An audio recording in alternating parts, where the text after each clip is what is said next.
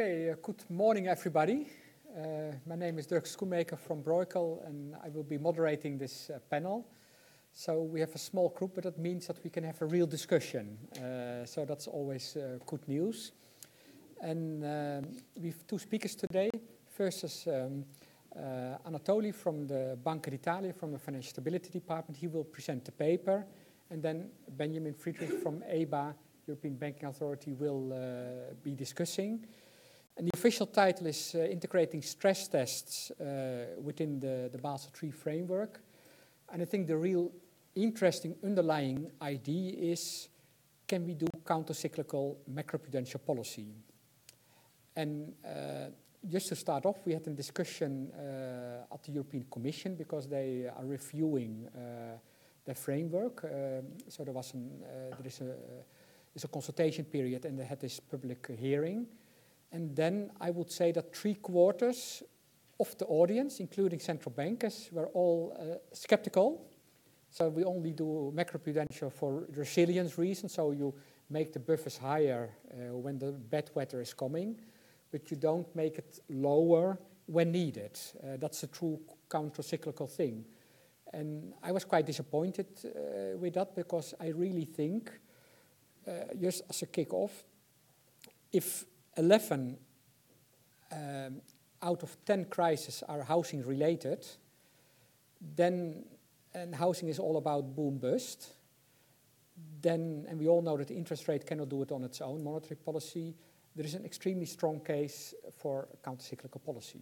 Uh, Ireland, Spain, US. Uh, so in that sense, I think uh, the presentation today is extremely timely because if we can really do proper countercyclical, then uh, we, we, uh, if we can use it really as a good tool, then we can be more proactive on that front. And against that background, uh, I would like Anatoli to, uh, to ask to start your presentation. Thank you very much, uh, Dirk, and thank you. I want to thank the Institute Bruegel for inviting me to pre present this, uh, this uh, work with my, one of my co-authors at the, at the Bank of Italy, Pierluigi Bologna.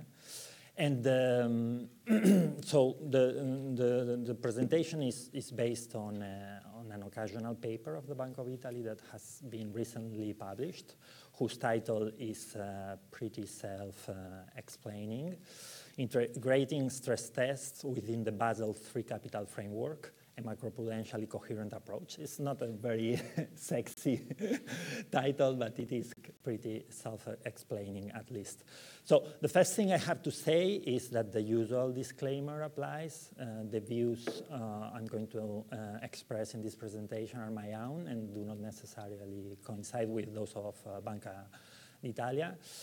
And if you want a second disclaimer, is that uh, uh, I work in the economics department of the, of the Bank of Italy, in the Financial Stability Division. I have not been ever involved in conducting uh, stress tests. So what we, we have done in this work with my co-author uh, Pierluigi is more of a, an outsider uh, conceptual reflection based on economics on how stress tests uh, should be integrated into the Basel III uh, framework. So I'm very happy that Benjamin is here to, to, to discuss our, our work uh, and to provide his uh, insider view on the, on the issue. So I think these two opposed views may be very valuable.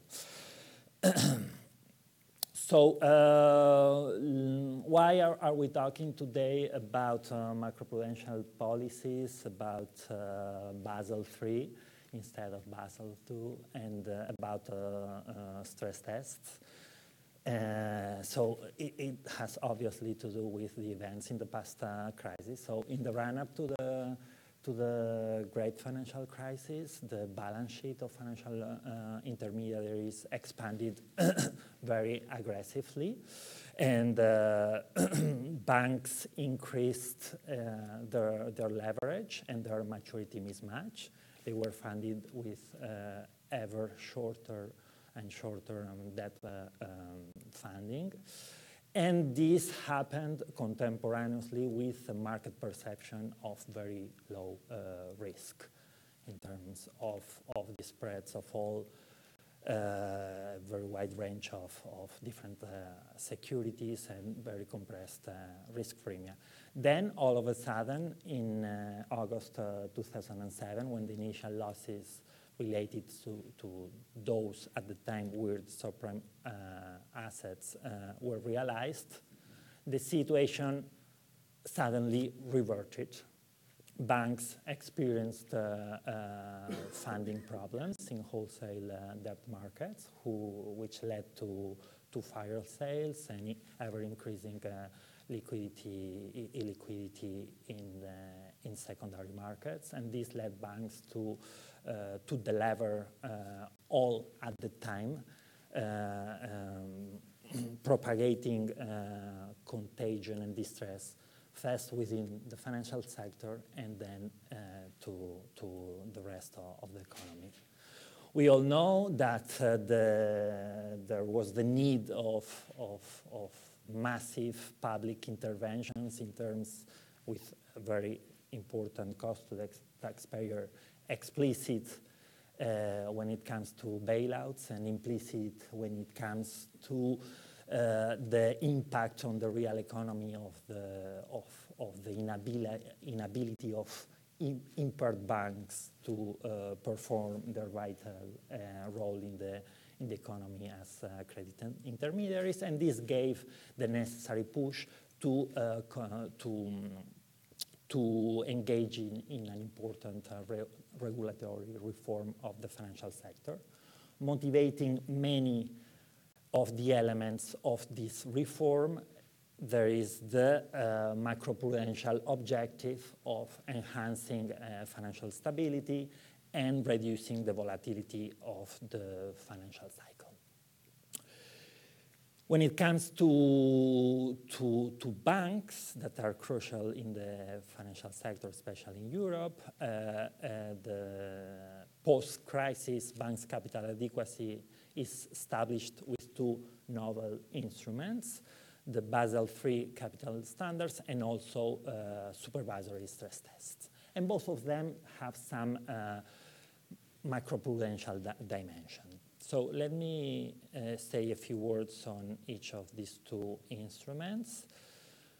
Basel III sta standards with respect to, to the Basel II capital framework uh, has increased the quantity and quality of minimum capital requirements and has also introduced uh, or, or, also requires banks to, to build buffers, as uh, Dirk said, uh, during expansions, whose uh, aim is uh, allow banks to have some cushion to absorb losses without uh, without engaging in uh, uh, the, the, the, leverage uh, during downturns. So in particular, there are these two loss-absorbing buffers, the capital conservation buffer and the countercyclical capital buffer that I'm sure you are familiar with.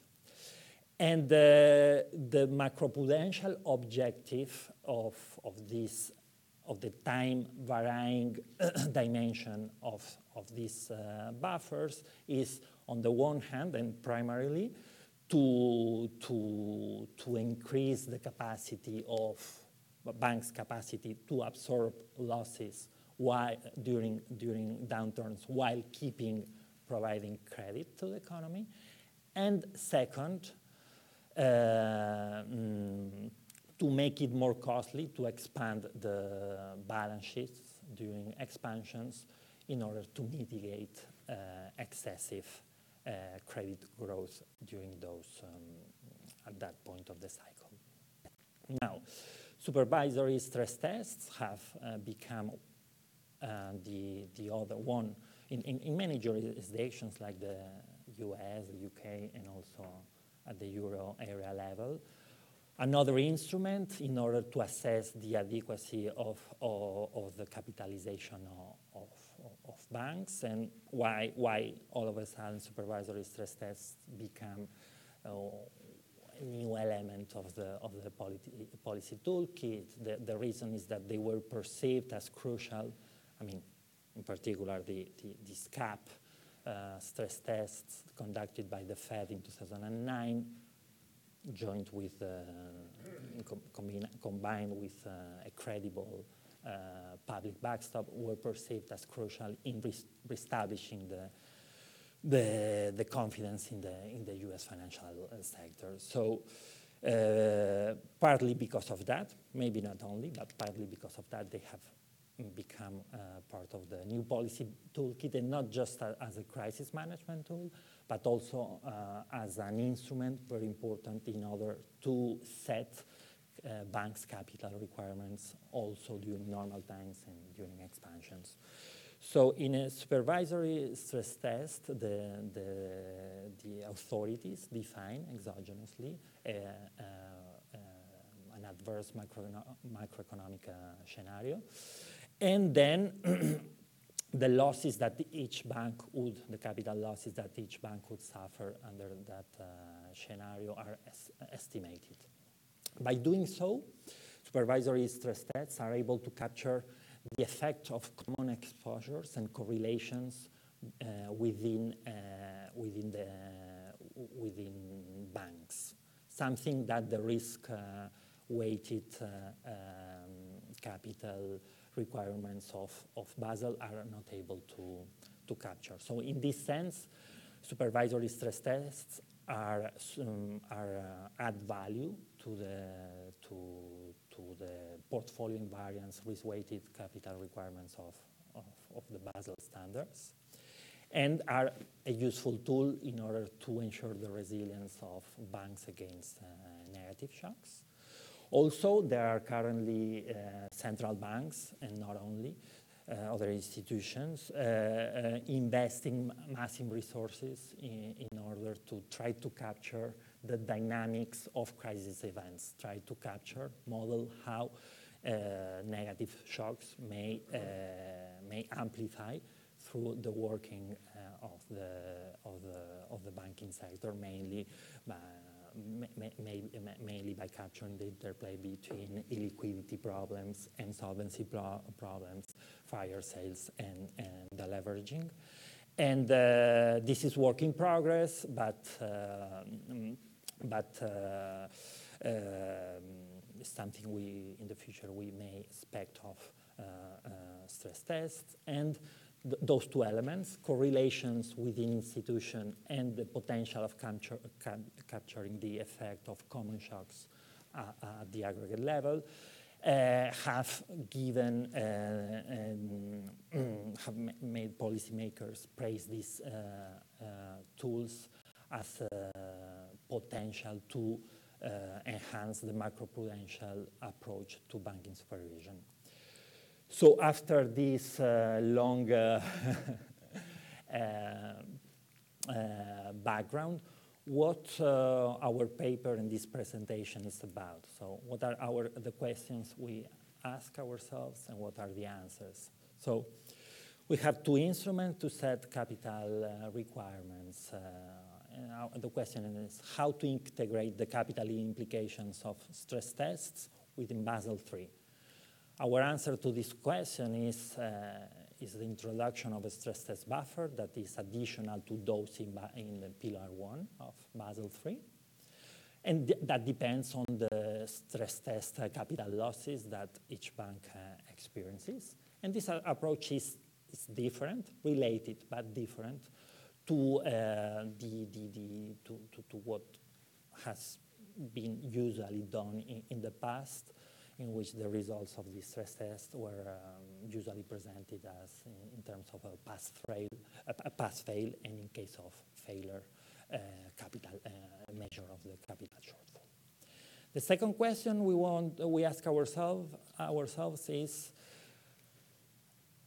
Okay, Basel III has some uh, mm, macroprudential elements. Supervisory stress tests could enhance also the macroprudential approach to banking supervision. But when we put them together, how do we ensure macroprudential coherence? And our answer to that uh, question is we have to conduct stress tests with procyclical severity, meaning that severity has to be increased during expansions and has to be decreased during uh, downturns. And this is the way to achieve uh, a counter-cyclical approach to, so it, it, may be a little bit uh, misleading talking about pro-cyclical stress tests and then, but the way pro-cyclical stress tests in their severity are a way to go against financial, the buildup of financial imbalances, a way to go countering the cycle. And finally, in terms of implementation, how should we implement in a, in a predictable uh, and, and transparent manner uh, stress tests uh, with cyclical severity, also taking into account the risk of the so-called inaction bias. Uh, and we, uh, uh, something that for those who are not familiar with, I will come um, on the issue later. And our answer is following a co constrained discretion approach to severity, severity choices that is based on a simple severity measure. We all talk about uh, severity of stress tests all the time, and, but we still don't have a measure of what severity is. And uh, this is, in my view, a problem that should be fixed. So we have to, to, to rely on simple severity measures of the scenarios chosen by the authorities, and the authorities should uh, follow a constrained discretion approach based on a rule for uh, severity. So let me go to the first question, how to integrate stress tests within uh, Basel III. So Basel III introduces two buffers, the countercyclical capital buffer and the, uh, uh, and the capital conservation buffer, uh, whose aim is to absorb losses during, uh, during uh, downturns. Stress tests estimate the, the losses that banks would, um, would suffer under an exogenously uh, specified macro uh, adverse shock. And the goal of stress tests is to ensure the resilience of banks uh, with respect to, to those uh, events, negative events. So it seems natural to use uh, stress tests to measure to what extent the two Basel III buffers are enough to uh, accommodate, to withstand the, the, the, losses stemming from that uh, macro shock. So formally, we propose to, to, to define the following uh, stress test buffer, something that we call stress test buffer, and which is basically the difference between the, the capital losses that the bank would suffer under the, the adverse uh, scenario defined in the stress test and the aggregate of the, of the two Basel III buffers. When, when the buffers are above the, the, the bank uh, estimated losses, the stress test buffer would be zero. When the losses exceed those two buffers, the stress test buffer would be positive. And we propose to set this uh, stress test buffer as an additional capital requirement, uh, additional to uh, those already in, in, Basel 3 Pillar 1, and the, both the minimum and the, and the buffers, and, and to make it uh, transparent to, to, to disclose it. A nice property of the, the stress test uh, buffer is that it transforms the stress test uh, results into the Basel language of buffers instead of talking about um, in terms of pass-fail and capital shortfall, which is not the, the usual.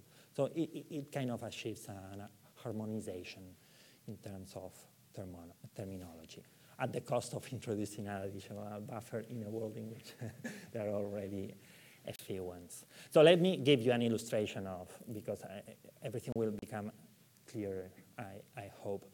So um, we have a bank. I cannot use the pointer, right? Okay. So we have a bank that has some minimum uh, uh, capital requirements and also uh, if the bank is systemic, some uh, GSIIB buffer, globally systemic, uh, important bank uh, buffer. And it has some countercyclical and, and capital conservation buffer. We conduct uh, a stress test buffer, and one of the banks, Bank K, has a low exposure. So its experiences or supervisors expect the estimate the losses under the stress test of this bank to be low. So that's the capital, uh, the, the, the, the, usable buffers uh, are enough to, to, to accommodate these losses. In this case, Bank A would uh, experience a stress test buffer of zero. Then we have uh, Bank B, which have a higher exposure to, to the shocks that have been uh, included in the, in, the, in the adverse scenario.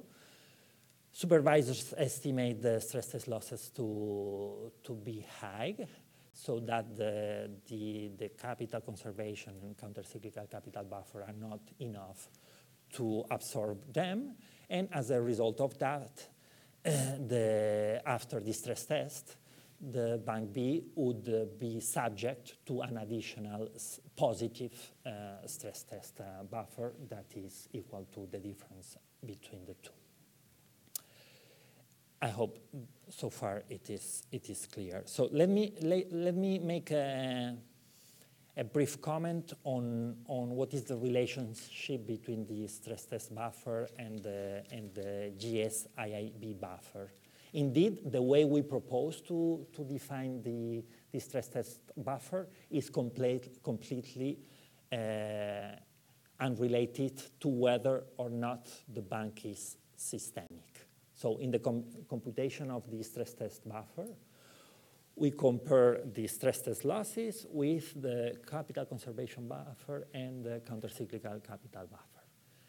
The result of that is that systemic banks will be subject to higher resilience standards. Let me illustrate it in the, in the, in the figure. So here uh, we have uh, two banks before the stress test. One of them is systemic, is, uh, bank A is not systemic, so it doesn't experience, uh, it, it is not subject to a GSII B buffer, and bank B is systemic, so it faces a positive GSSI buffer. The way we have uh, defined the stress test buffer is such that this buffer will be the same one for bank A and bank B. But since we propose the stress test buffer to be additional to the other pillar one uh, uh, buffers the bank is subject to, as a result of the, of the stress test, Bank B will be subject to, uh, to higher aggregate capital requirements.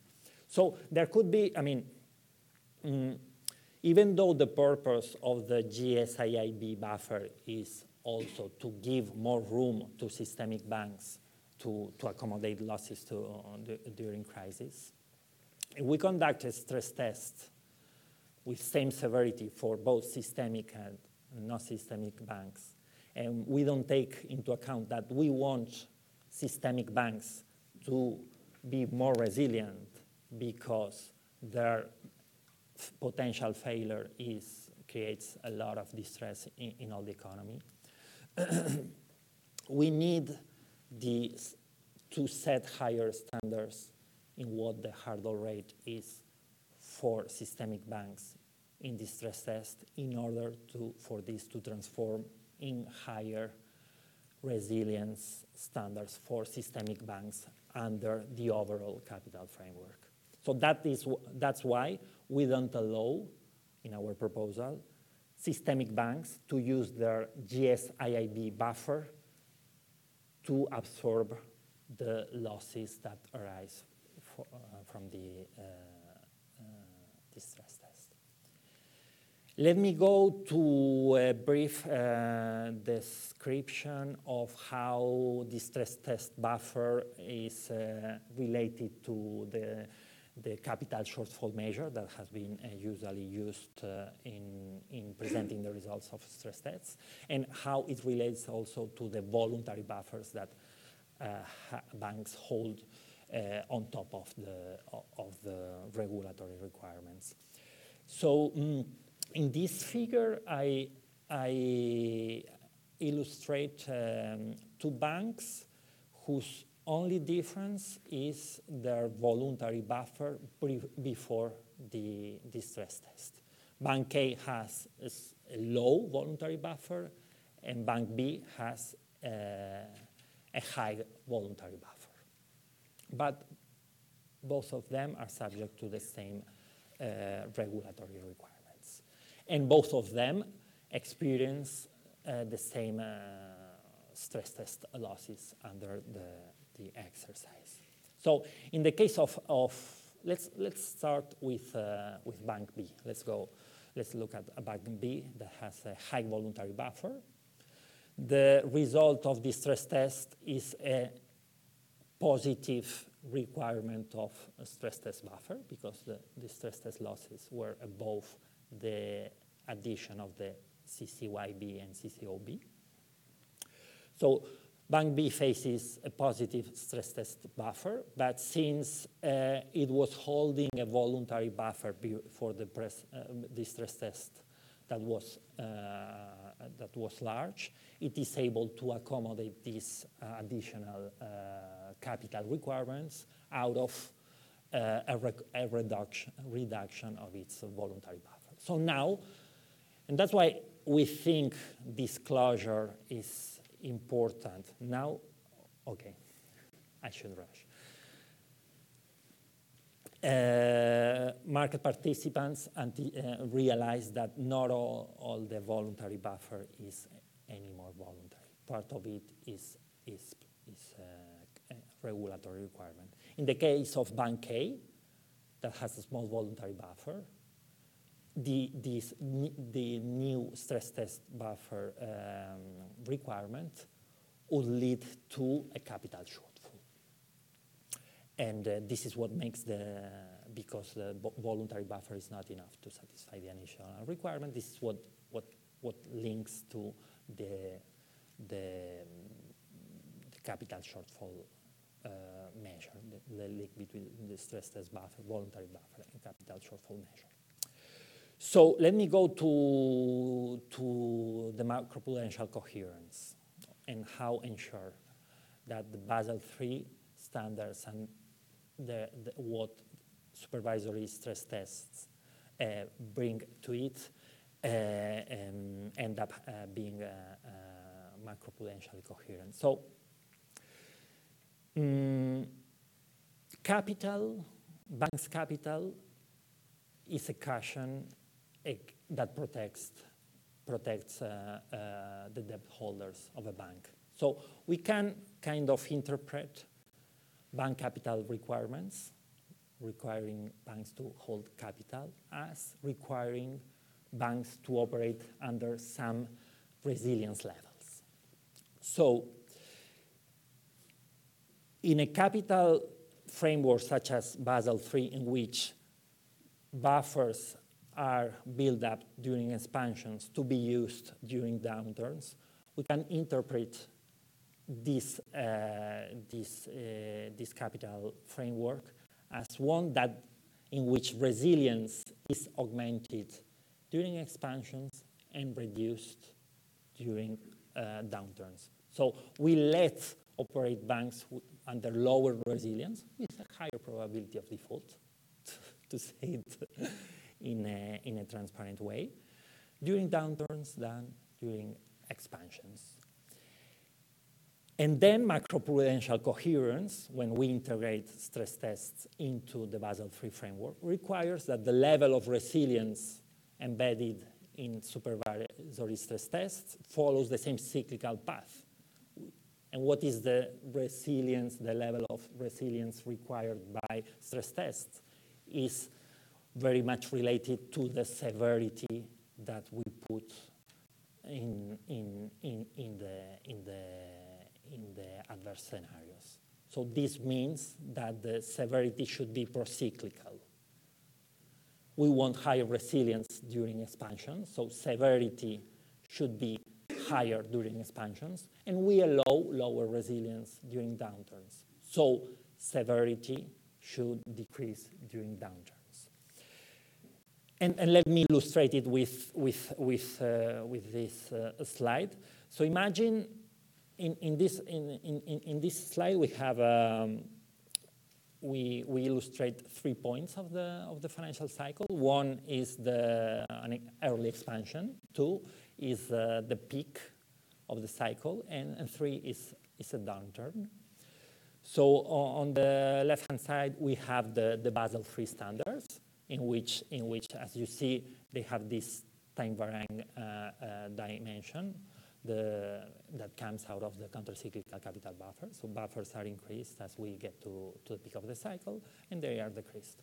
If we conduct stress tests with a con constant severity, as is shown in panel A, the upper part of the, of the slide, stress tests with co constant severity, which lead to the same stress test losses all over uh, the cycle, the resulting capital framework exhibits constant, um, constant aggregate uh, capital requirements. Because there is basically, to the extent that severity is constant and stress test losses are constant, there is a, any, any increase in Basel III buffers is just off, offset with a decrease in the uh, stress test buffer, so that in the end, the overall uh, capital re uh, required to banks is constant. So we lose the time varying aspect that is the key aspect to, to ensure that we achieve the macroprudential objective of enhancing financial stability and leaning against financial imbalances. Instead, if we conduct procyclical severity, in which the stress test losses uh, uh, increase as we increase the severity along the cycle, the, the resulting uh, framework exhibits that you see in the in the bottom uh, right panel exhibits the time varying um, mm, macroprudential dimension that we are uh, looking for. And um, I mean, let me go very, very briefly on conclusions. Yeah, I will go. So just uh, the, the implementation, no, I, I, I, want to be critical so uh, on, on our proposal and, and, and very fast say our proposal is easier said than done. And, uh, but I'm sure Benjamin will say a lot about this. Easier. It's not so easy because we have to define what severity is. How do we measure severity? and, uh, and, then, and then how do we ensure that we, we, we are severe when we have to be severe, despite the likely opposition of, of banks that won't like to see their uh, capital requirements further increased when things look during expansions that it seems that there is no risk anywhere.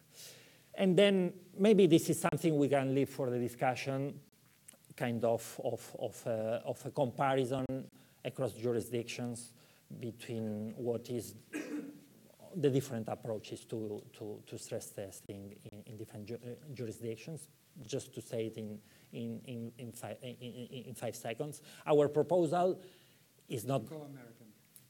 Copernican. Is, is Copernican. I say it's more to go UK. it's just, we are not revolutionary, so we are kind of, it's, uh, it's, it's, it's broadly in line with uh, the current approach in the UK with some differences, and it's in line also with the current approach in the United States. It will be even closer with the announced, uh, the US has, uh, the, the, the, Federal Reserve has recently uh, announced uh, some modifications on the way they are going to conduct stress tests from the 2018 cycle that has uh, some further similarities to our proposal. And uh, so, I mean, mm, just to, to, to conclude with the last uh, bullet point of my conclusions, conclusions and just as a way to yeah. give the, the word uh, the, to Benjamin. So the definition and implementation of, of policy framework that follows our proposal, so that is broadly in line with our proposals in the euro area, is maybe more challenging than in other jurisdictions because in the euro area there are many countries with heterogeneous uh, positions in the financial cycle.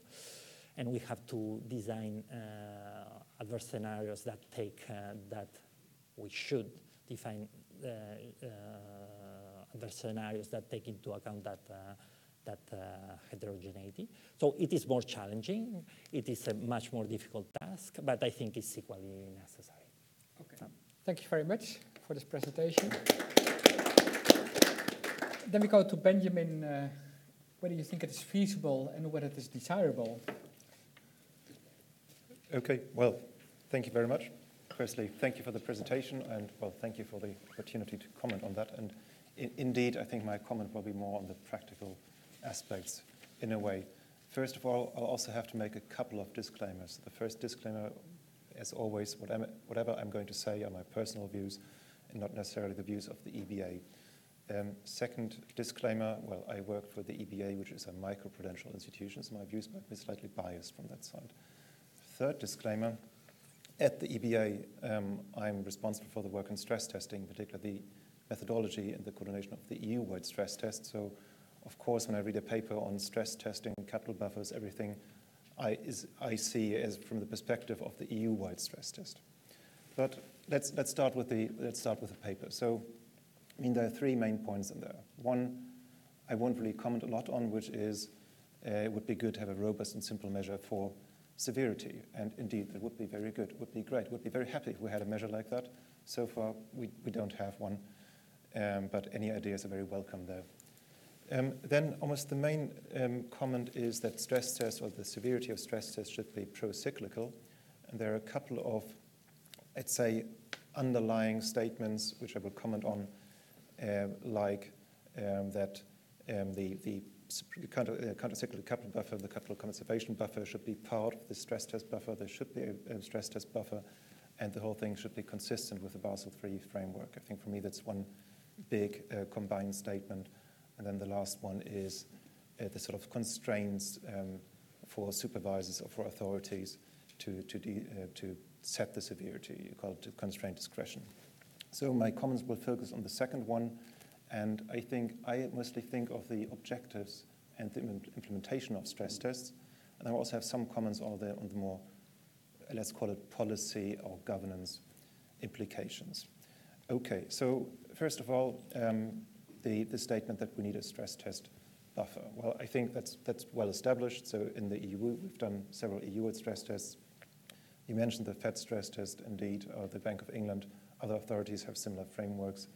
So I think there are few people who would, de- would not say that stress tests are a good tool to look at the capital adequacy of banks. In fact, that's what we've been doing the last couple of years. And it's a requirement. So in the CRD, that's a requirement for supervisors in the EU on an annual basis to carry out supervisory stress tests in their assessment.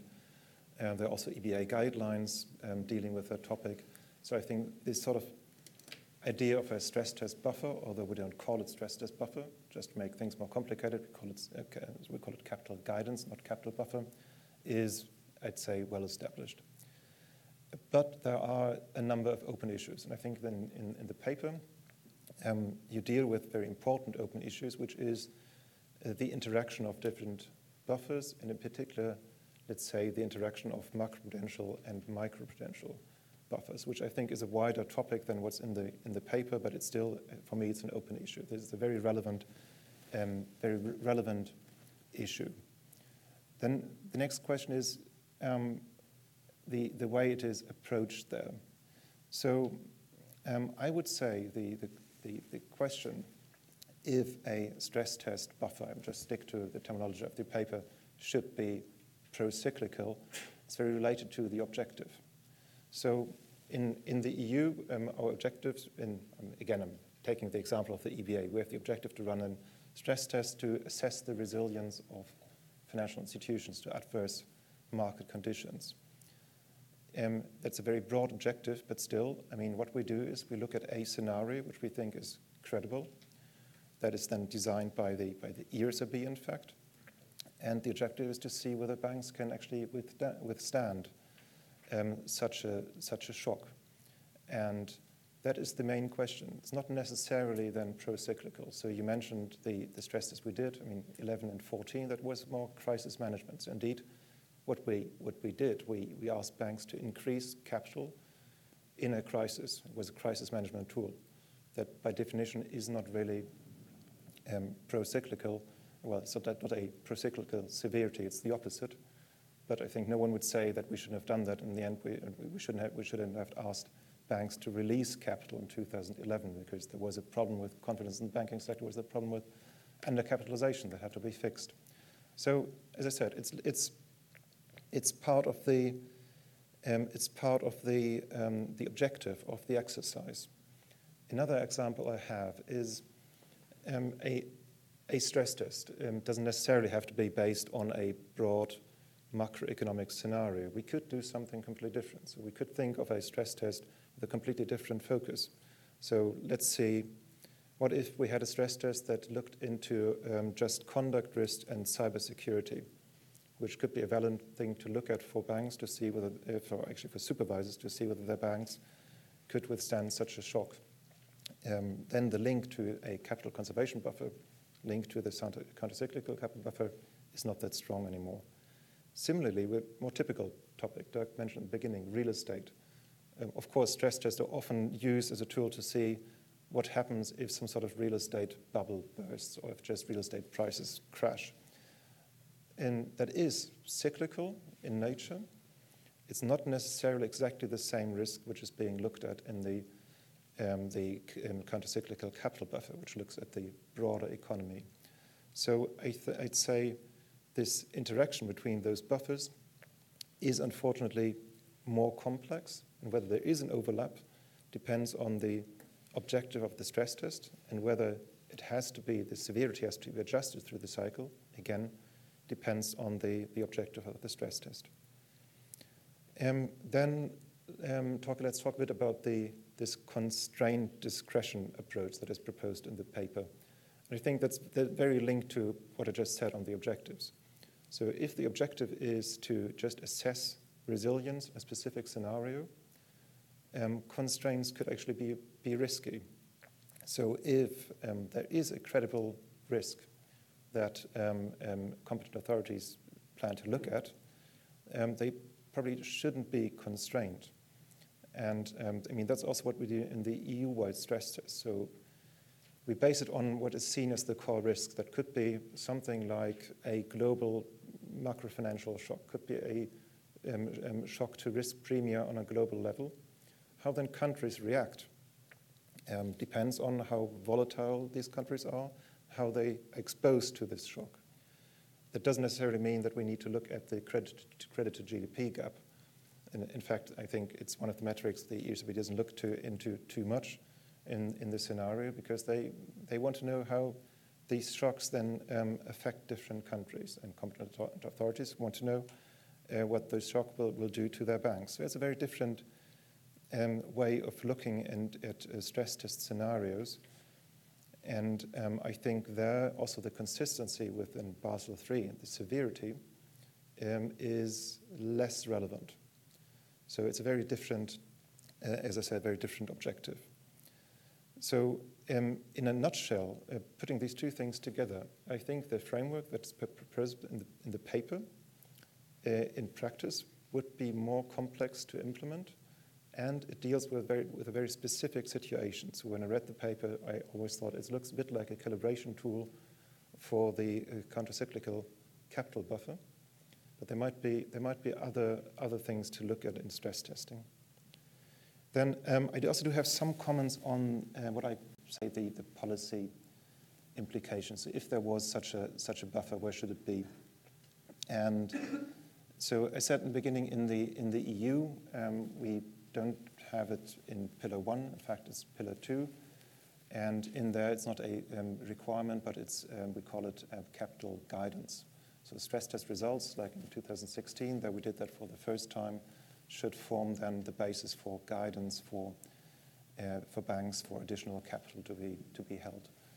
And um, the, the reason for that is firstly, that's, I'd say, intrinsically counter or pro-cyclical. I'm not sure which term to use always, but I think we all mean the same thing because this sort of capital guidance is something that's not a requirement through the cycle.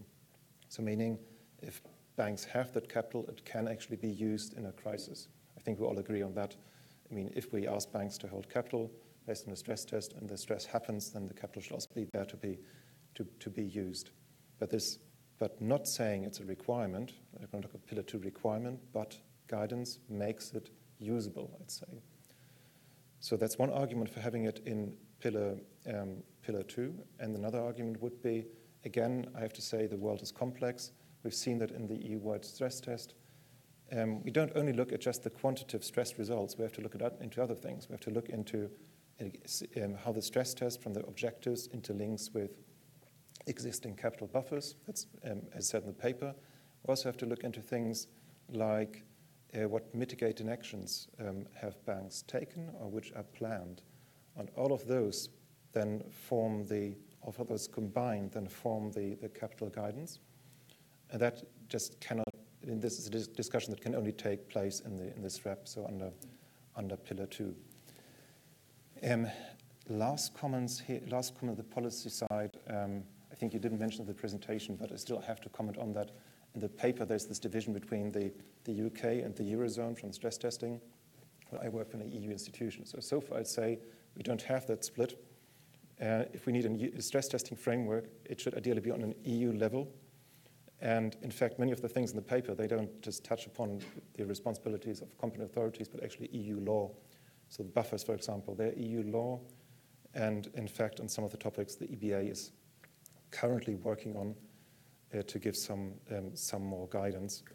So um, firstly, on the stress test, the stress test framework, and also in particular on this issue of um, Pillar 2 guidance instead of Pillar 2 requirements. Those are topics where we're working on and where there will be more, um, let's say, more um, guidance than for banks and for supervisors, but on an, on an EU level. I think I'll stop here. Thank you very much. Uh, Benjamin, and you said you, you gave the, the micro approach from uh, the European Banking Authority. We would have had a second discussion, uh, Carmelo uh, Salleo from the European Central Bank, but uh, our friends from Lufthansa are on strike, so he couldn't fly in. But I'm in the Advisory Scientific Committee of the European Systemic Risk Board, which meets at the ECB. So I will uh, then take uh, now two minutes uh, as multitasking chairman uh, to do the macro side, because I think uh, both sides are needed for the discussion, and then we open up for questions.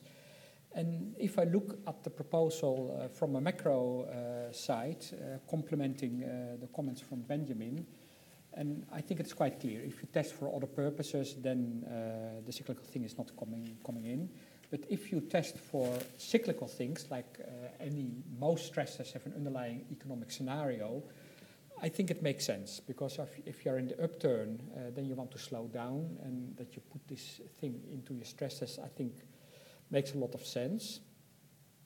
Then the issue how to do it, that's always very difficult, but uh, a simple version of the financial cycle is defined as uh, housing price growth and credit growth. Uh, Claudio Borio was one of the first to do that 50-50%.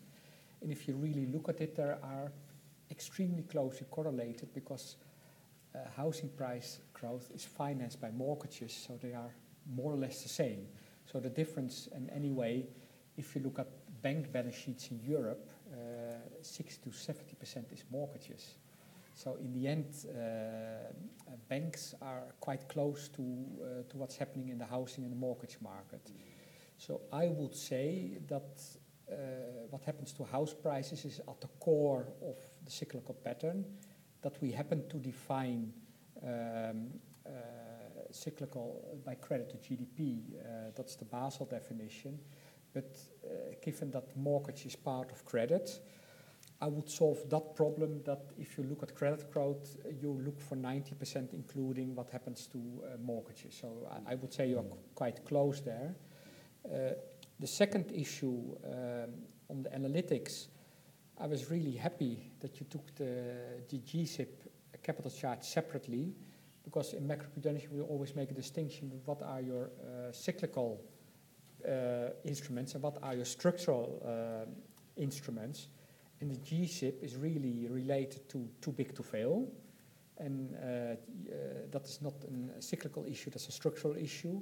So if you get more capital because you're too big to fail, then that, sh that should not be part of the cyclical buffer. So I, I fully um, agree with you on that, that uh, element. And then a final question is, um, uh, of course, we have to do it at EU level, uh, but then uh, in the end, you do an implementation also. Then my big uh, question is, um, um, would we execute this at the ECB level? Uh, so you do a different, uh, differentiated approach. So if you are lower in the cycle, you get a lower, uh, lower stress test scenario. But still, the ECB protects the integrity and the consistency. Or would you propose to do this at the national level? So who should set? Uh, so even if we all agree that we do a cyclical scenario, which is very controversial, like I said uh, two weeks ago when we had this review of macroprudential policy, but even if we sign up should that in the euro area happen at the national or at the, at the, at the, at the ECB level? I give you two minutes for reaction and then we open up the floor. You want me to, to ask? On this, and maybe you have also a comment on Benjamin. Yeah, I mean, the, your, I start with your last question. I think this is uh, the, the ECB. I mean, ECB is under under the SSM is in charge of the supervision of uh, euro area banks, at least uh, of significant banks. So the, the scenario design indeed is done by the ESRB, and uh, so not by uh, local uh, authorities. We are not proposing local authorities to get back into their perimeter the conduction of stress tests. We, we are just saying that the domestic cyclical position has to be taken into account in, when it comes to designing the adverse scenario. So countries that, for example, measured uh, through those two indicators of the financial uh, position in the financial cycle that you just mentioned, like credit, uh, uh credit growth or, or, credit to GDP gap and house price, housing prices, we should look at those two indicators at the, at the national level in order to, to, to calibrate the domestic parts of the, of the adverse, uh, adverse uh, scenario. So that countries that are experiencing a housing boom, that will come certainly associated with the credit boom, will should experience in the should be subject to a higher um, mm, fall in GDP under the adverse scenario and a higher fall in in housing prices under the adverse scenario than countries that are not in that cyclical position. When one looks at the, we, we, in the paper we just uh, did a, a scattered plot on the on the um, on the like very simple measure of, of severity, which was the GDP fall in the in the last uh, EBA ECB uh, uh, stress test, and we plotted the, the different uh, uh, credit to GDP gaps of the of the countries at the EU level and the GDP fall uh, in the in the last in the adverse scenario of the last stress test. And what comes out of that uh, scattered plot is nothing, just lots of points with no clear pattern, which uh, from a macroprudential perspective, whereas from a macroprudential perspective, we should see a clear pattern in which countries with a very low, uh, very negative credit to GDP gap should experience a very uh, low uh, fall in GDP uh, under the other scenario. We don't see that. So this was. okay. I think I now open up because yeah, okay. Um, uh, we have a microphone, and please uh, say where your name and um, from which organization you are. So who can I hear at the front? Yes, my name is Sigurd Næss-Schmidt, um, and I uh, come from an institution called Copenhagen Economics, a consultancy based in, in the Scandinavia area. I have a question maybe for both of you, um, and that has a bit to do with the nature of the stress test and uh, the link between the nature of the stress test and the, the motivation or the logic behind having pro-cyclical um, what you call severity. Uh, because if you do a stress test, a proper macroeconomic stress test, then almost by definition, the, the risk of losses should go up in, a, in an upturn, in the sense that the structural value, for example, house prices, would come further apart from their structural long-term levels. So I think there is an, if, if you do the stress test in a meaningful, real macroeconomic way, you've already built into a safe cycle component of the stress test. If you haven't done that, I will, I will be very concerned about how you do these stress tests. I think that they, they are then constructed in the wrong way. Now, provided you have this very structural component in your stress testing, I fail somewhat to see the argument for that when you then con convert it into your view on what the buffer should be, then you then do some kind of pro-cyclical um, review to it because you built that into the stress test already. So to put it simple, you are at the, at the top of a housing boom in, in an area I know of, Stockholm. And uh, I think there's only one way prices can go, downwards. So if you do the stress test in the Stockholm area, and, and some of the big banks have done so, go down, and there's a large risk, and they're trying to assess this. On the other hand, if you look at the housing market in Philadelphia in 2010, you would see that house prices were probably below construction cost, and you know there was only one way prices could go up. And I think proper stress test reflect on this. So I'd rather see, and that's a question to you, I would, I, the argument, if you do the stress test in such a meaningful way, why would you then also want to have some kind of pro-cyclical uh, uh, use of these stress tests for setting capital buffers? Okay, so I'm happy to kind of interpret that you think meaningful is uh, is procyclical. I mean, when it comes to to to the shock on on on housing prices, it's it is very clear that what one would expect when we are experiencing a housing boom is that if you want to shock you have to put a very, very embed in the, in the, in the adverse scenario, a very important uh, drop in house prices. So meaningful and macroprudential uh, coherence go hand in hand. But imagine, let's say now, let's put, I don't want to, to talk about Italy because I come from the Bank of Italy, nor of Spain because I'm Spanish, but let's talk about Greece the, the under, I mean, I don't know the exact uh, figures, but Benjamin knows. Uh, but in the last uh, uh EBA ECB stress test, the GDP fall in Greece was, I would say, along the adverse scenario, was uh, close to two digits. This is a country that has already gone down by two digits in the last uh, uh, in GDP in, in the last uh, eight years.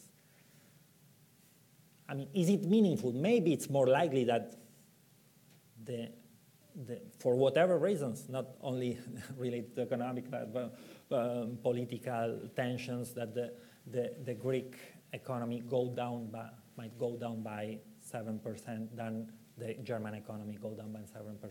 So here is where the, the, the macroprudential coherence may go against what meaningful means. And that's why we need a, a framework in which we realize that resilience, the level of resilience, we could ask, we could require banks to operate under a 100% resilience level, just equity funded, but that sounds like not meaningful. So the, the, the macroprudential... Yeah, the, the, short question is, if we do uh, the, uh, the cycle properly into the, the stress test, are you happy? So if we de define meaningful as, so it depends on where you are in the cycle. So if we do that properly, are you then happy? And then you are only argue for a consistent framework. No, I, I think I wouldn't be completely...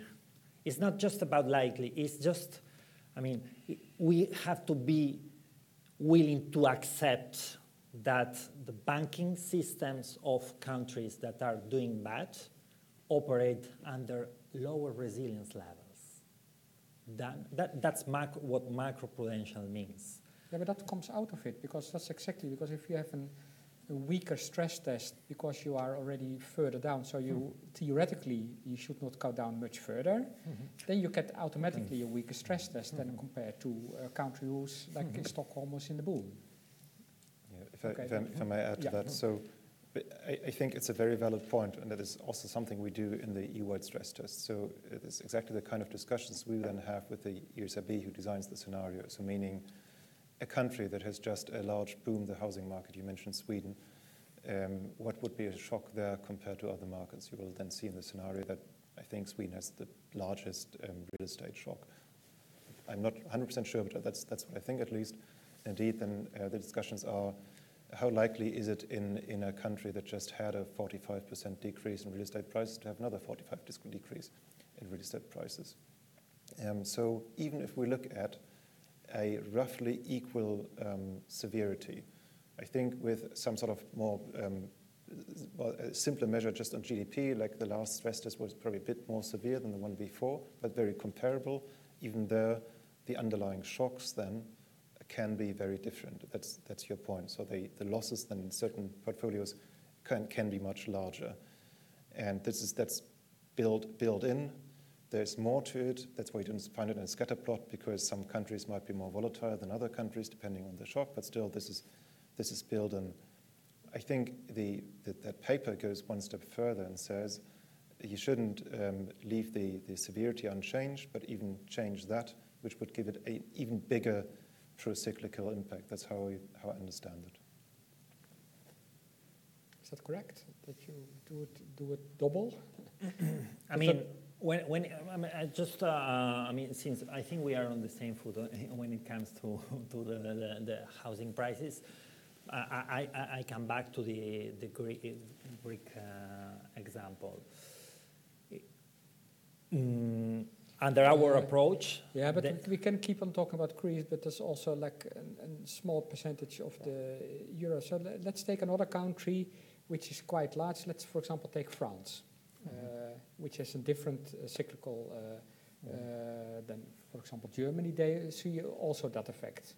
So the, if you put the whole discussion on Greece, then I find it a bit difficult. So no, just uh, I went I just yeah. went to the to the extremes. Yeah, yeah, yeah very, so so the, the the point is also that I mean talking about severity is is is it is difficult to to talk about severity in a serious way when we don't have a measure. So let me go to, if you want to, your first, uh, first um, uh, question on any ideas on stress test severity measure. So the Federal Reserve has done some, some work on that direction and also on, on rules in order to choose severity. For example, they consider that the most important macroeconomic var variable on which to build the entire uh, adverse scenario is the unemployment rate in the U.S. Yeah.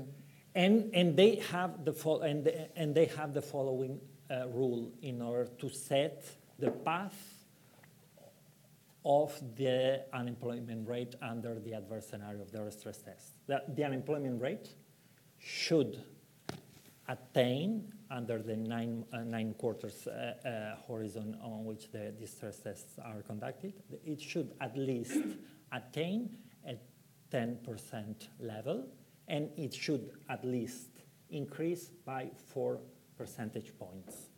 So in this way, when, when the, I mean, you see, when the U.S. economy is in, is experiencing an expansion, the, the, the unemployment rate is very low, let's say 3%.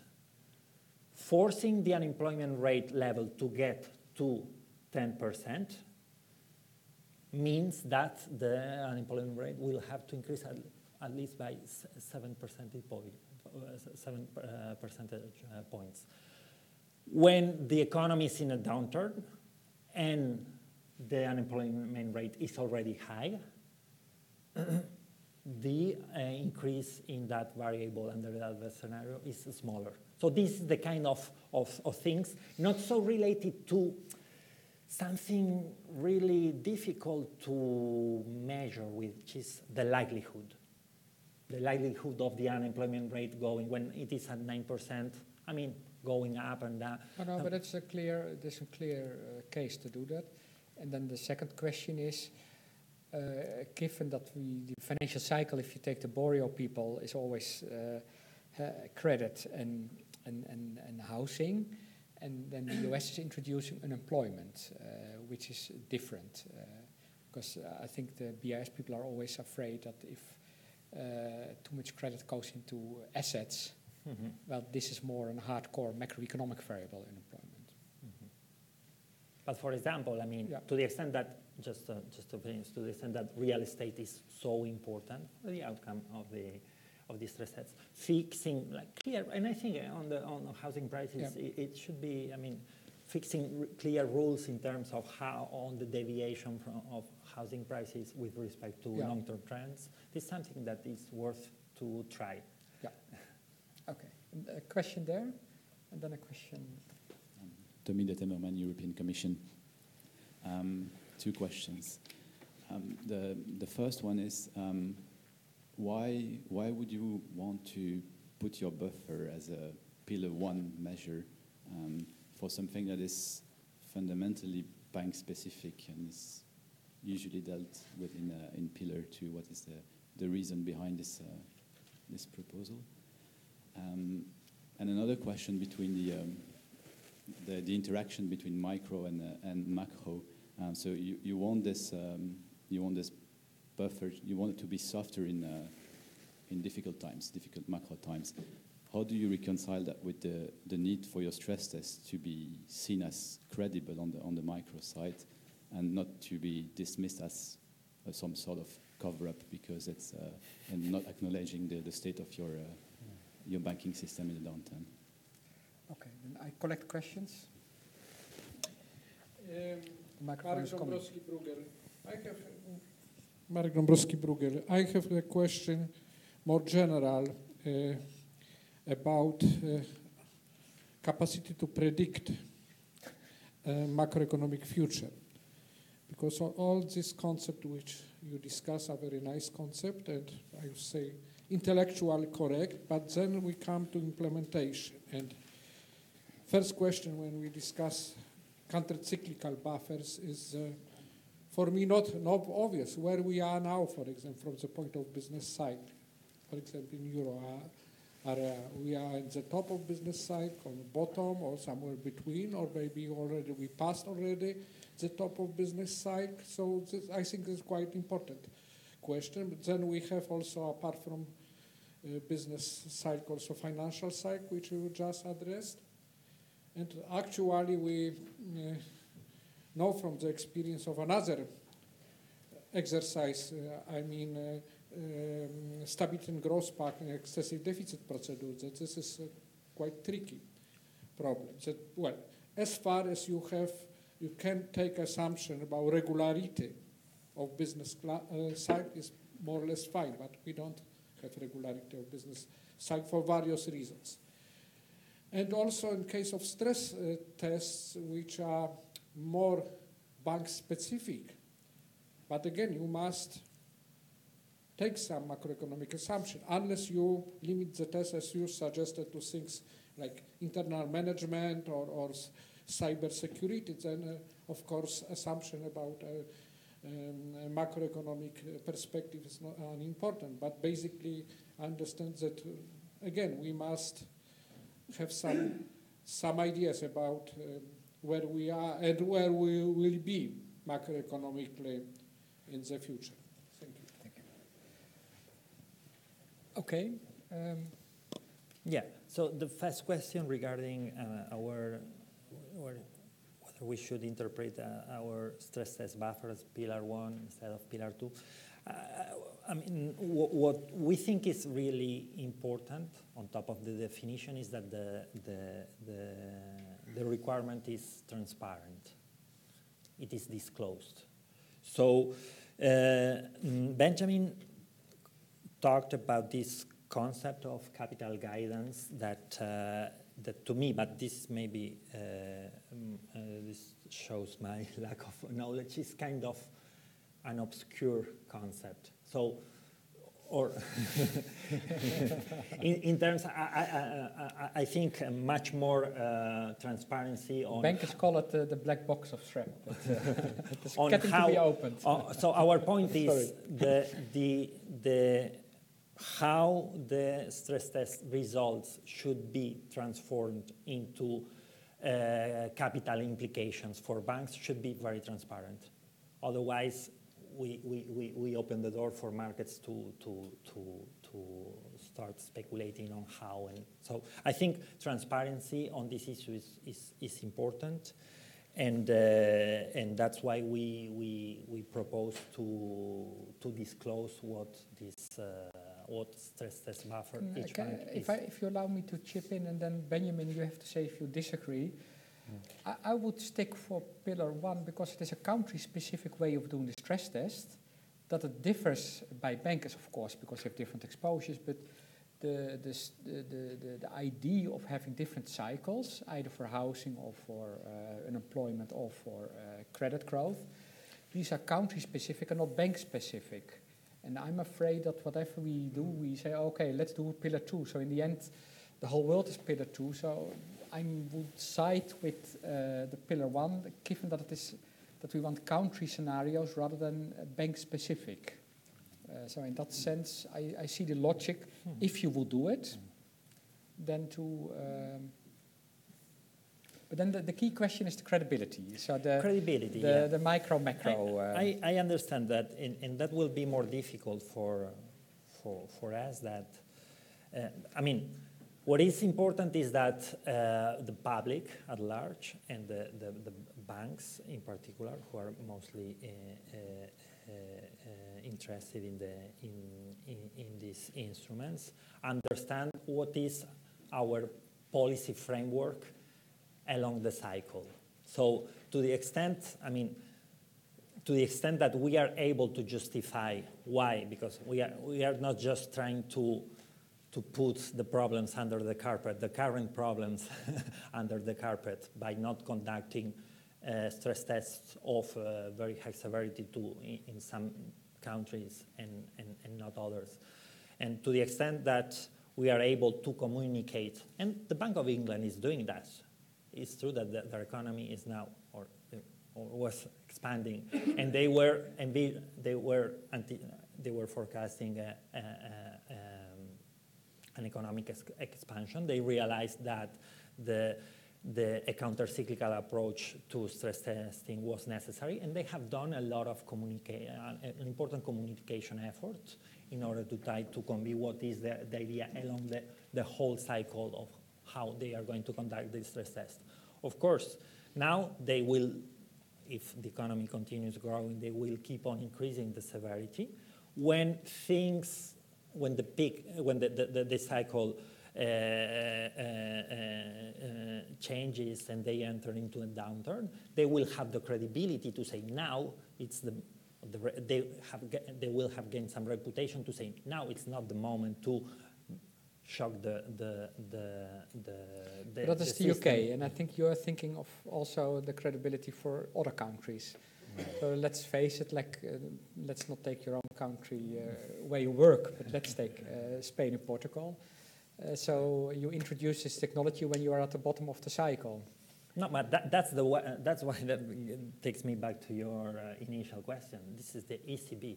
The, it is the ECB who has the institution who, which has to, to, to design the adverse scenarios, of course.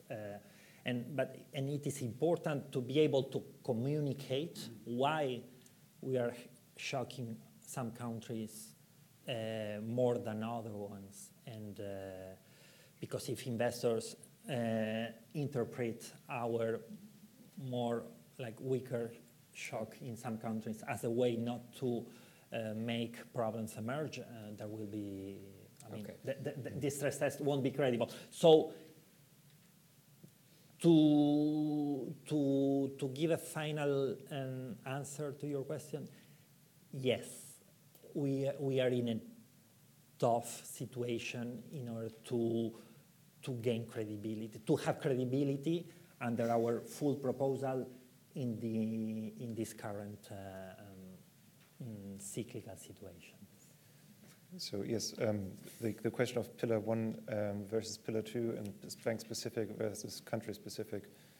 Um, well, I have to say, sorry, again, that depends on the objective. So if the objective of the stress test is pure real estate um, dampening credit growth or so, or a really pure real estate macroprudential measure, you might be able to do that on a country country level.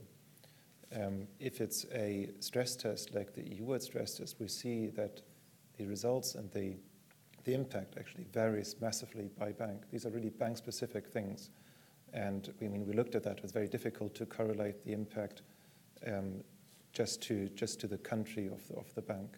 So that would make it um, indeed very very bank specific. So when we talk um, about macroprudential real estate, yes, country fine, stress testing is bank specific, and then puts it almost automatically into pillar two.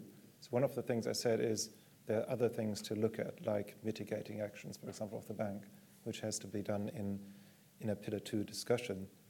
Um, but there are also other aspects. So I mean, I agree, pillar two is at the moment is less transparent, but I mean, could in theory be more transparent. That would be one thing.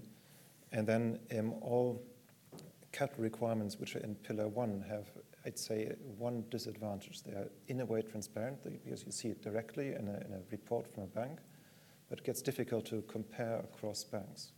We already have that situation because we already have macroprudential tools that allow a change in pillar one risk weights, which are partly based on, on stress tests. I mean, we're in Belgium today, here we, we have this sort of adjustment. So they, these tools are calibrated on stress tests. And now when you look in, across the EU or across wider regions, you look at the risk weights of banks, then the question is, what do they tell you? Is it because of scenario analysis? Is it the, is it the rating? Is it the portfolio distribution? We have different stress tests. Uh, we run stress tests on minimum requirements, which are based on stress tests. So lots of complexity are coming into the picture here when you, when you adjust the Pillar 1 um, risk weights. And the micro-macro question? Credibility? The cre- well, well, yeah. Obviously, that's that's a question which is very, very dear to my heart. So thank you for mentioning that. The credibility is would be a major problem indeed if we went for more pro-cyclical um, scenarios. So, I mean, we eh, for the EBA or the EU-wide stress test, we, we get that pressure all the time. So if something went wrong in one country, even though a model might say um, now it's less, lang- le- less likely that we'll see another GDP um, contraction. Um, we're not only looking for um, a um, academically right probability level, but we have also other objectives like what do we see as what could what could happen or what what is really the, the credibility issue or the confidence issue how can we restore confidence in the sector that might require indeed a severe scenario on top of a something severe, something severe that had, has already happened. And then the key question is also the, the final question, um, uh, capacity pr to predict. because uh, I think uh, that was, very, it was a very wise question. A, it was a very wise question. I, um, actually have it somewhere in my notes. I think I wanted to make the same comment, but I, forgot. So thank you for that, for that question and for, thank you for reminding me. Obviously, if we knew uh, when we design, actually when the ESRB designs the scenario, if we knew exactly what would happen next year or the next three years, it would be fairly simple to be pro-cyclic. We'll say, okay, now we're at the trough now, everything can only be, be better in uh, these three countries. Therefore, we don't need a severe stress test. We'll only, they will definitely make a profit next year. They will increase capital. Yeah, but unfortunately, we don't. We can only talk in terms of um, probabilities uh, based on historical data. Um, is, it, is it likely, is it unlikely that something happens again? So there's always some sort of expert but, overlay. But for example, maybe you can come in because you're in Sweden, so you uh, the, the, the, one of the two countries with the counter-cyclical buffer uh, uh, active. And how would you approach it? Because the, I think Marek had a good, Marek had a good question. It's often difficult. I think, but in Sweden, you, you, you are aware of the risk of your upturn or not?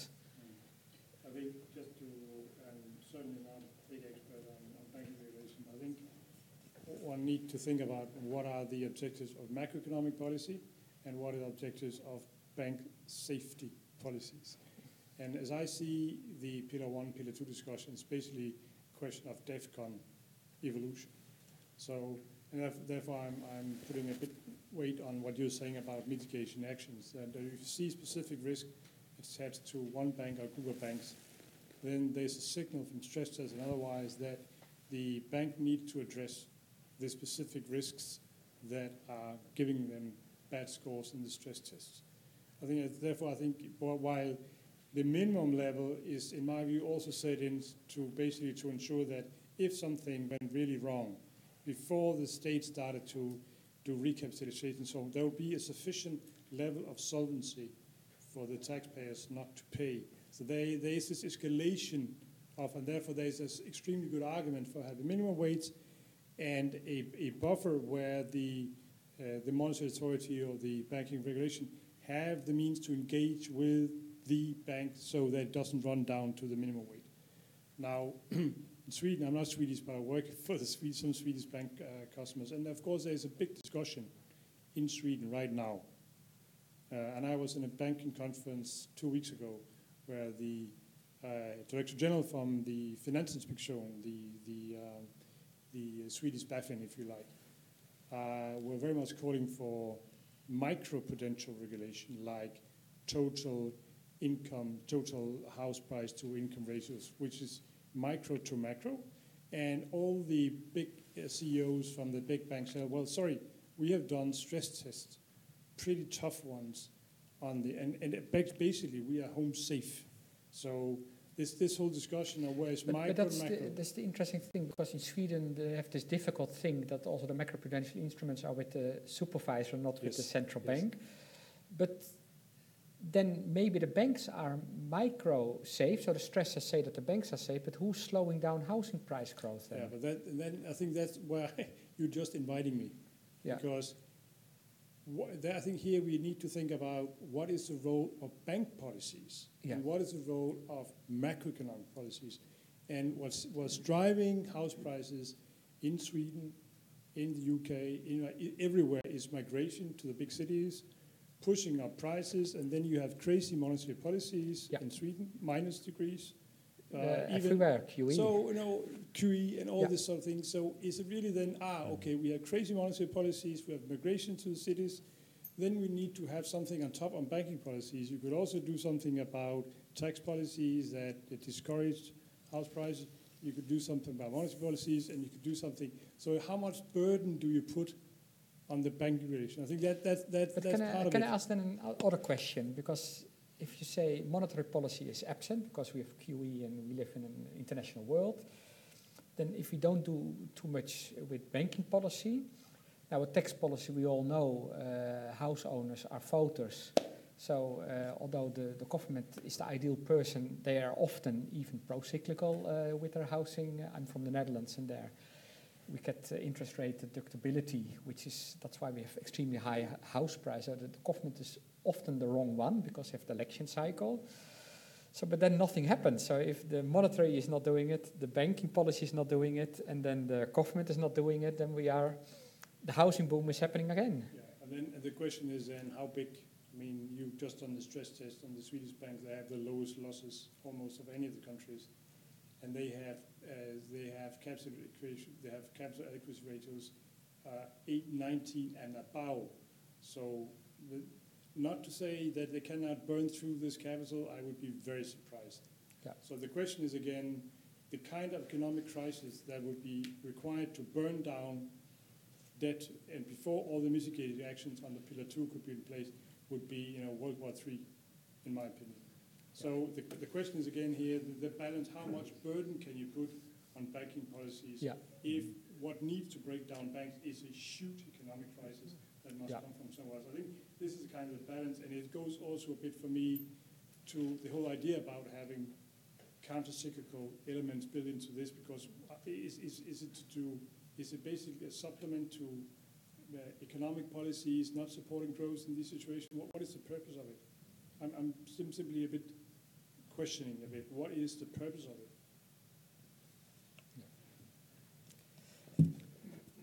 Any other questions? Um, Yes, uh, two, uh, Jean-Luc EIB, uh, two, two simple dummy questions. Um, have you thought in terms of uh, implications for the optimal frequency of stress tests of your modeling, and also, of course, implications for resources consumption in the, the SSM and the EBA? And the question, I'm not familiar with the Bank of England's communication. How do they communicate, how would you communicate then the country-specific cyclical position? Uh, there would be a component which is regional, or you, you and another one which is country specific. And, and the third remark, we about perhaps of the implications for for um, competition policy stated. And I remember Gert-Jan Koopman uh, mentioning the, the issue of uh, basically um, losses under uh, under the adverse scenario being eligible for precautionary cap subject to state aid outside the resolution framework set out by- in the BRRD. So questions about the, we go back to the Yeah. issue of the credibility of the loss Yeah. on display. okay. Would you like to take that the frequency?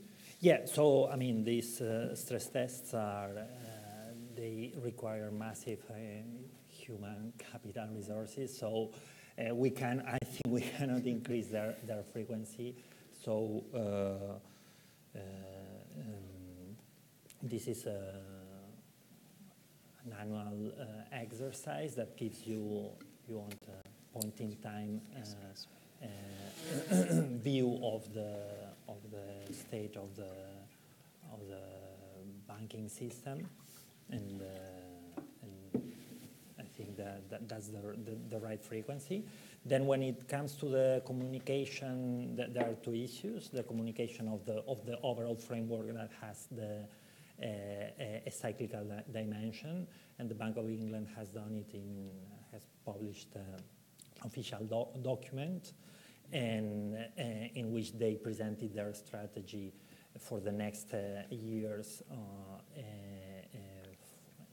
when it comes to their approach to stress testing and then when, when then in, in the in the current uh, uh, stress test exercise they have relied on that framework in explaining how the adverse scenario had been chosen.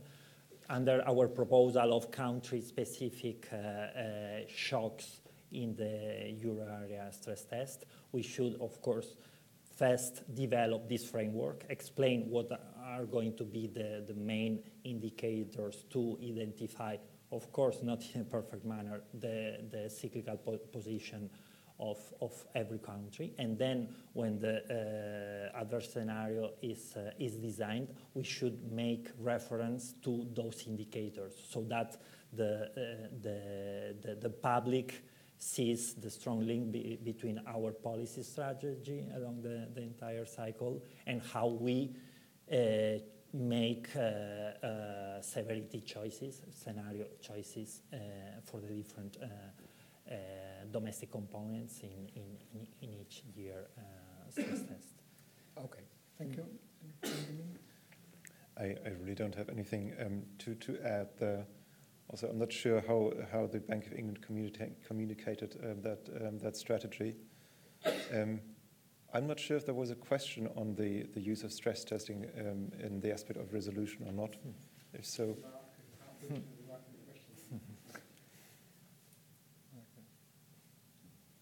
think it is fair to say, if we go to the conclusions, is that the Bank of England is at the forefront of cyclical thinking on financial policy, uh, financial uh, in the Financial Policy Committee, uh, more than many other central banks. Mm. So in that sense, uh, I'm not surprised that, th- that they are already partly doing these things Mm. because they understand that macroprudential is about many things, but including uh, the cyclical thing. And then I think if we conclude also, we, come also to the bigger picture, uh, I think, which you put on the table. Uh, the macroeconomic policy anyway in a country, what is the division between the different parties?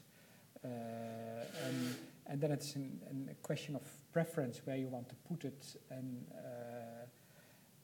my only danger is that all parties find it too difficult to do, that nobody's doing it. So I think everybody should chip in. Because if there is one lesson from the US, and, and uh, look at Ireland and Spain, is there were housing booms with hindsight, they were completely clear. If we do the graphs, we all see them. But at the time, nobody was acting on it and seeing them. So I would rather have too many parties uh, looking at these things than too little. So, uh, but I think the conclusion is also it is not extremely easy uh, to implement. um including uh, the question is uh, who can predict the cycle because you talked about the peak. Well, the peak you can only observe uh, afterwards when you have passed it. Uh, but I think the, the idea is interesting that at least um, that what happens with the stress test and what happens uh, with the, the capital framework, that at least if we think about it in a consistent way. I think that's the added value of today's discussion, that the two things should not be uh, too separate, and also that we dare, and I think you reinforce that point also, that like a countercyclical buffer and a capital conservation, we, we have to dare to use it. So when uh, the stress happens, then we should also be able to draw down on it. And not many supervisors dare to do that. So I think there we have uh, agreement. And uh, the lunch is waiting for us, but before that, I would like to thank both the discussant and the speaker for a very nice morning. By the way, you are aware that the Bank of England runs two scenarios. One is